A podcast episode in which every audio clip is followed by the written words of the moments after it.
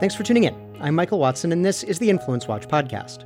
In this episode, the congressional far left reshuffles its staff, Wikipedia is called out for whitewashing the history of the Communist Party USA, and more union officials face the music for scandals in the National United Auto Workers and the Chicago Teamsters Union.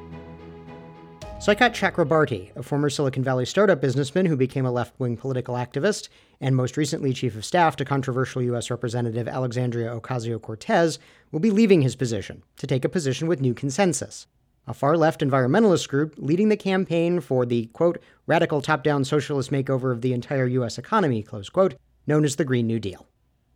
Observers noted that Chakrabarti, formerly head of the left wing pressure group Justice Democrats, which had vowed to launch primary challenges against House Democrats it found insufficiently zealous, had become a target for Democratic leadership, especially after he vis- viscerally attacked Democrats who had agreed to a border crisis aid bill as new Southern Democrats.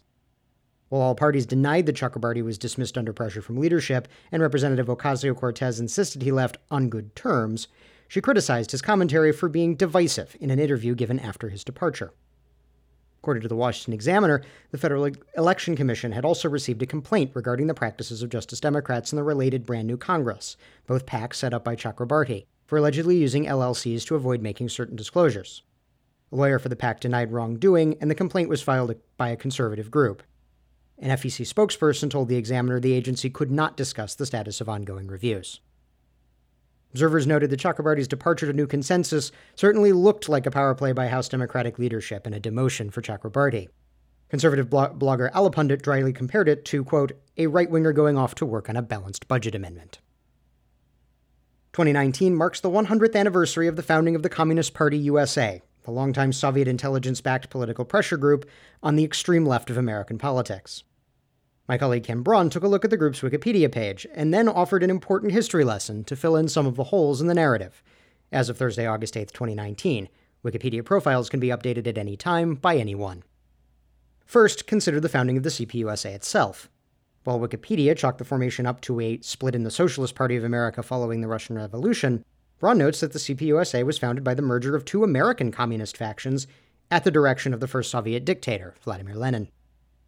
Then there was the case of longtime CPUSA leader Earl Browder, who led the party through its 1930s peak through the end of World War II.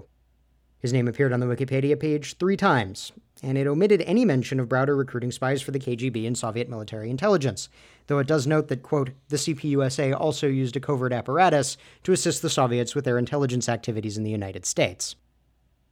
Interestingly, the lead section of Earl Browder's biographical page on Wikipedia notes that he, quote, took part in treasonous activities on behalf of Soviet intelligence in America during his period of party leadership. Browder's page likewise includes a section on his, quote, espionage activities, including how the declassified Venona decrypts implicated the CPUSA boss in Soviet intelligence recruitment. Meanwhile, back on the main CPUSA page, the whitewash continues. In the 1930s, as Soviet propaganda went from har- harshly anti Nazi Germany before 1939 to far less hostile after the Molotov Ribbentrop Non Aggression Pact, the CPUSA swung its position in alignment with Moscow Center, at great cost to its membership numbers, since many American recruits were fierce anti Nazis. The CPUSA page, on the other hand, doesn't mention the shift. Braun writes, quote, The hit to party membership after the betrayal of the Nazi Soviet agreement doesn't figure in the CPUSA wiki entry. Indeed, the Nazi Soviet Pact one of the last century's most important events, isn't mentioned at all. And in our final item, last week we noted with interest the guilty plea of former Chicago Teamsters ba- boss John T. Coli to corruption offenses and his agreement to cooperate with prosecutors. In episode 77, we suggested that the ongoing federal investigations into corruption in the United Auto Workers might have contributed to the union's defeat in an organizing campaign at Volkswagen in Chattanooga. This week, there are important developments in both wide ranging labor corruption probes. First, Chicago. Federal authorities charged Thomas E. Cullerton, an Illinois state senator from suburban Chicago, with taking a do nothing job with the Teamsters local in Coli's orbit.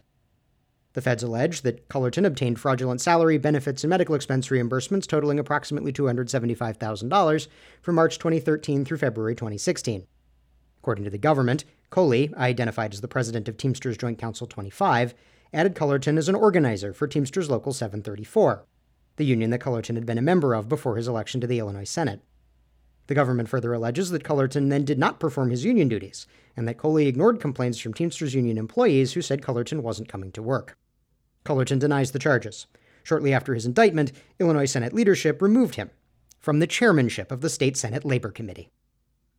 And in Detroit, ex United Auto Workers Vice President Norwood Jewell, who pleaded guilty to crimes related to his involvement in the wide ranging corruption scandal in the United Auto Workers Fiat Chrysler division, learned his fate. Federal judge sentenced him to 15 months in prison.